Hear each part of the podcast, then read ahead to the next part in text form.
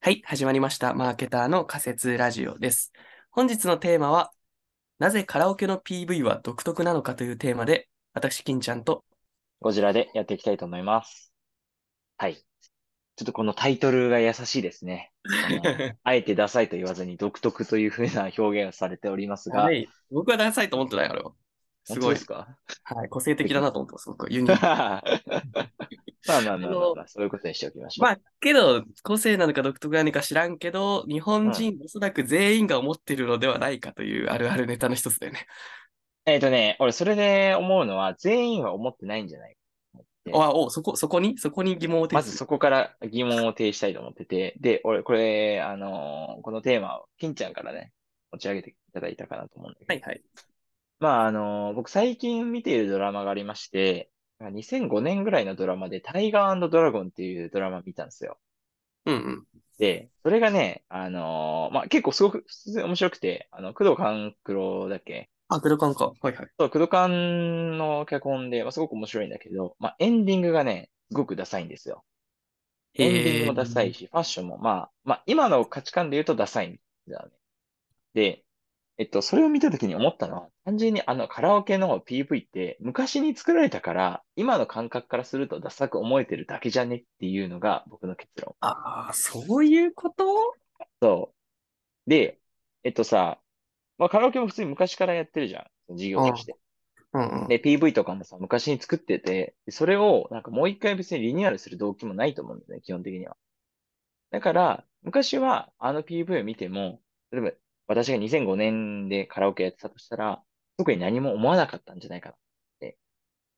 で、それがもう20年ぐらい経って、今見たら、なんかダセえなとか、独特だな、みたいな風に思ってるんじゃないかなと思いました。右あり。はい。カラオケの映像は確かに昔だと思うけど、とはいえ更新されてるぜ、ちゃんと。本当にされてるされてる。だってこんなんだよ、昔。え、あ、これね。ほら、この文字の頃とか。ああ、本当だ。いやいや、あのね、確実に男性、男優とかも、なんか、そこはかとなく若若くなってるよ。近代。本当だわ。毎回毎回。ちょっと。えー、え本当だ。仮説、破れたり。破れたりだね。その話は僕もちょっと思ってね、あの、うん、実はいつからカラオケの映像が始まったのか調べてみました。はいはいはい。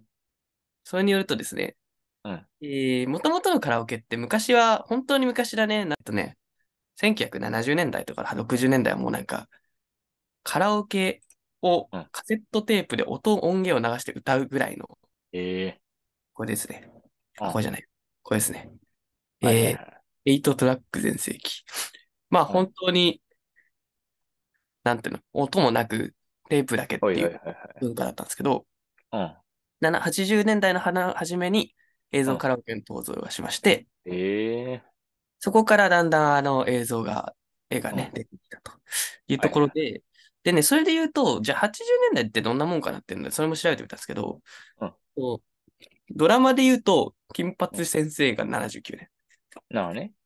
で、1年代ドラマで言うと、この男女7人夏物語っていう、あの、うんうん、おー、さんまさんだ。今なんかトレンディーみたいな感じ。うわ、うね、さんまさんわっけー。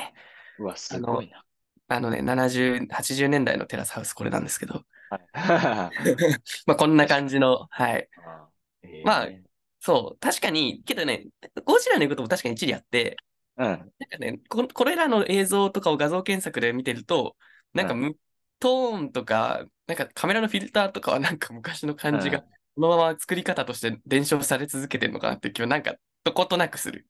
そうだね。うん。確かに。撮影のロケのさ、カットとかもさ、どうせ、この時代とかにさ、うん、もう一通り出来上がってるのがさ、うん、そこのなんか定番ロケ地みたいなのがもうできてるんじゃないと思う、その会社の中の。ああ、なるほどね。はいはいはい。そういう古さはあるかも。ありえそう。あとちょっと別の観点で言うと、うん、まあこれちょっと、本当に緩い回だと思うんで、ざーっと話しちゃうけど、なんか単純に、あのー、有名俳優じゃないっていうところから達してるんだけど、予算がないから、ね、脚本とかシナリオを書く人も、そんなに一流じゃないと言いますか、演出する人もそうだし、みたいいなやんか僕もそういうちょっと予算の関係があるのではないかみたいなところはちょっとふと思った。僕は結構そこに尽きるんじゃないかなってすごい思ってる。 本当。いや、そうだと思うよ。だって、普通に昔うん映像を作る会社にもいたからわかるけど、うん。僕映像の専門チームじゃなかったけど、た同社で、同じ会社でやってて、やっぱ普通にやったら普通に数百万は超えるからね。こうやっぱその宣伝用の広告とか作ろうとすると。うんうんでそう、だよねけどさ、そんなもん絶対あれ事業的に出せないだろうから、てか、そんなリッキーにして誰が得するねんって感じですさ。 いや、そう、そうなんだ。そうだからそういう意味でもう本当に切り詰めたホームビデオの延長みたいなのをやろうとした結果、ああなってしまったんじゃないかみたいな悲しい仮説はあるよね。それはね、あり得るよ、全然。で、そのクオリティを取っていれば、そのクオリティであれば、なんかなんだろう、めちゃくちゃ不評になるわけでもないじゃん、別に。うん、なんかちょまっあ、とね、笑われるぐらいだから、なんかそれでよくね、みたいわかなる。感じもあるんじゃないかな。いや、僕はね、あれ好きだよ。あの、カラオケの感じ。いや、わかるわかる。わかるし、 他じゃ見れないもん、あんな感じのやわかるし、近年はもうなんかここ10年ぐらいは開き直って、あれがカラオケだって思ってやってそうな気するよね。あ、わかるね。作る人うん。そう思う。愛されてるよ、あれ。うん、わかるわ。わかる。えっと、ちなみに低予算シリーズで言うと、うん。あのね、多分思ったのは、まあ、まずロケ、大体ロケもので、しかもそんな別に大したとこ行けないし、はいで、はいタはレンい。トもなんか多分、まあ言っちゃあれだけど、売り売り出し中の役者さんとか多分そういう人たちを使ってたりする。うん。で、あと、多分毎回更新はできないから、うんうんお使い、ためま、ためま、取りまくるために多分似たような場所とかが増える。はいはいはい。あと、なるべく長く使いたいから、多分微妙に古くなる。うんうんうん。で、いうところは、もう、もろもろ全部お金のなさから生じてしまっている要因なんじゃないかとは思って。もうね。しかもさ、あの、今、ふと思ったんだけどさ、楽曲ってさ、場が多いじゃん。多い。それを全部用意するってなったら、本当に気が遠くなるから、そうやそな。れに1本ずつ100万なんてかけられないから、そうやな。あそう、そういうことなんだろうね。あれもあれで、なんか多分、裏側にマッチングのアルアルゴリズムがあるんだろうね。まあそうなんじゃない なんか、絶妙に近いような遠いようなやつ出て くるよねい。や、わかるわかるわかる。めっちゃあわかあ、るなるほど、みたいな。 これだ、これだ、あ、これか、って感じになるけど。なんでこれなのって時もあるけど。で、好きな歌って似てるから、大体同じような映像が流れてくるんだよね。 わかるわかる。なんかさ、で、たまにさ、本人映像だとさ、テンション上がんない。上がる、上がるしさ、最近の若い、若者とかって言ってあれだけど、人たちはさ、うんみんなやっぱり本人映像をあえて入れるというか、もうそれがあるからいい歌うっていうの多いよね。うん、まああるだろうね。なんかうんわかんない。あると思う。うん。僕は結構ね、やっぱ、会社とかでこう、行った時、やっぱ、気を使って本人映像を入れるのよ。なんか、そっちの方が盛り上がるし。わが。ほんと。うん。それはすごいな。けどなんかね、やっぱ履歴とか見てると本人映像ついてるから、あ、みんな冊子の文化だな、みたいなのがちょっあ、そうなんだね。と、ああるや面白いねん。へえ、それはちょっと初めてだ。なんか、全然違うんだけど、これ前カラオケの使い方として、あこんな使い方する人いるんだっていうので知ったんだけど、なんか友達がミュージカルすごい好きで、はいはいミュージカルの映像を流して、なんかただ聴いているみたいなことをしてる人がい て、え、こんな使い方あるんだ、みたいな。歌うでもなく、ただ映像を見るっていう使い方をしてて、いや、もう、すごいっていうね。カラオケオタクと相性いいんですよ。あ、そうなんだ。で、僕はあの、サブカルクソマーケターなんで、うん。あの、はいその辺はね、すごいやっ ぱ、界隈で聞くし、うんうんまあ、うん宝塚がそれこそ好きな子とかが、もうずっと鑑賞会やるみたいな。で、応援したりとか。本そう当ええでね、やっぱカラオケ側もそれ分かってても、やっぱり公式コンテンツでライブ映像を、あまあなんそうかなアんだニマのこうライブ映像がずっと見れるとか、そういうのも公式でやってる。ええそうなんだね。うん知らんかった。あれはね、けど新しい方向にね、コンテンツは進化する、ウェブキーみたいなのはちょっとある。ええなんかそういう意味だとさ、あの、カラオケのさ、新しい市場みたいな感じだよね。ああ、そうだと思うよ。そう、ただ歌うだけじゃなくてさ、まあそこでライブに来てもらってみたいうんうん。いや、全然あるとな。思うで、。全みん然あなるだけ騒げるし、めっちゃいいね。全然あるし、なんならやってるし、うん。あの、これ僕が最近友達とやってハマってたことなんですけど、うこれんめっちゃ、めっちゃ、めち ゃくちゃ余談になっちゃうんだけど、あ、いいあよ。の、なぜか最近のと、えーっと、カラオケ映像って、うんあの、まあ、いろんな人たちが、そこを使いたがる人もね、一部いるんですよ、その売り出しのために。だかほら、うほうほうアーティストの、まあ、CM もちろんやってるじゃない、ダムチャンネルとか、はいはいはいはあい。と、アーティストの、その、ライブももちろん出るし、で、なんか、その中で、なぜかグラドル映像っていうのがあって、へえ。だから、あの、グラドル映像を選ぶと、もう好きな子を選べて、その好きな子が、もうひたすら、その何でも曲はいいんだけど、その曲の間、なぜかこう、水着でプー、海とかプールに入る変なイメージみたい なのが、そそんなののがあるん曲だの3、4分間ずっと流れ続けるみたいなのをや ってあるんですよ。なるほで、どそれを選んで、あの、友達と一緒に米津玄師をかけるっていうのにすごいハマってたっていう、なんで だよ。め ちゃくちゃキックバック歌うみたいな、そう、あとホルモンめっちゃ叫ぶみたいなのを、あ の、なぜかグラドルの画像でやるとめちゃくちゃ面白いっていう、うんちょっと盛り上がりそめちゃめちゃ盛り上がった。なんかねう。、うんもうめっちゃめちゃ爆笑してたけど、うんあれが本当に面白いのか深夜3時だったからなのかはちょっとまだ定かではない。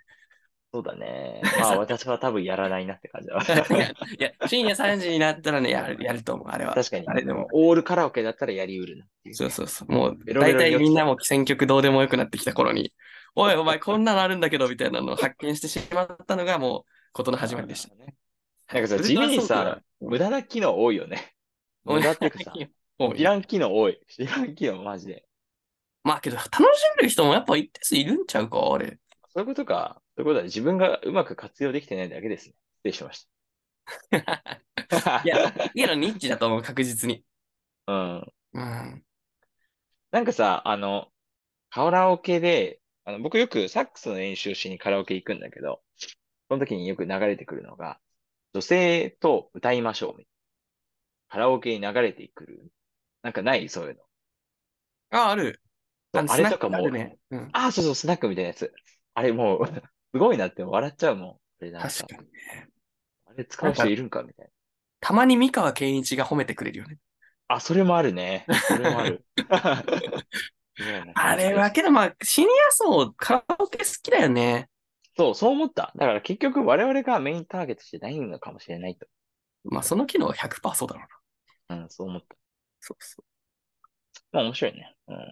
ちょっとまあ、だいぶ話それましたけど、まあ、割といい感じなんじゃないかなと思いますので、そろそろ締めましょう か。そうだね。楽しかったです。なぜカラオケの PV は独特なのかというテーマでしたけど、うんまあ本日の仮説としては、とにかく、まずはやっぱり低予算というビジネス構造、まあ映像にお金かけても誰も得しないよねっていうところで、あんうんもうすごい抑えられた中で、やっぱりこう微妙な、あの、まあロケ地の使い回しになっちゃったりとか、まうあんタレントさんも売り出しの方になっちゃったりとか、まああとなるべく長く使い使い続けるために微妙に古い映像になったりだとか、とかとかっていうことがあった上で、うん、あとまあ、もしかしたら年代としても、あのー、80年代から出始めたということもあって、そこの手法も未だにまだちょっと残って、まあそれがずっと引き継ぎ続けられて、まあ安く作り続けられているからなのではないかというところですかね。ですかね。うん、比較的納得しております。いやー。けど意外と映像の役割を考えたときにさ、うん。あれ、しもし仮定してなかったと思ったらさ、うん、なんか画寂しい面真っ暗だとなんか歌えないよね。なんかい、や歌詞ー、分かっても寂しいね。なんか寂しいよねってななると、やっぱり、寂しいやっぱあれって大事なんだなっていうのはなんか思大っ事だたよね。感うん覚的になんかさ、どんなコンテンツであれ、動画が流れてることで安心感はある。あるわ。うん。っていうことで、みんなダサいと言わずに感謝してカラオケに行きましょう。じゃあ、そんなところで、本日も最後まで聞いていただいてありがとうございました。もしよければ、えー高評価や、ハッシュタグ仮説ラジオをつけてつぶやいていただけると、我々一度喜びます。ではでではは、本ま日た、もありがとうございました。はい、また次回。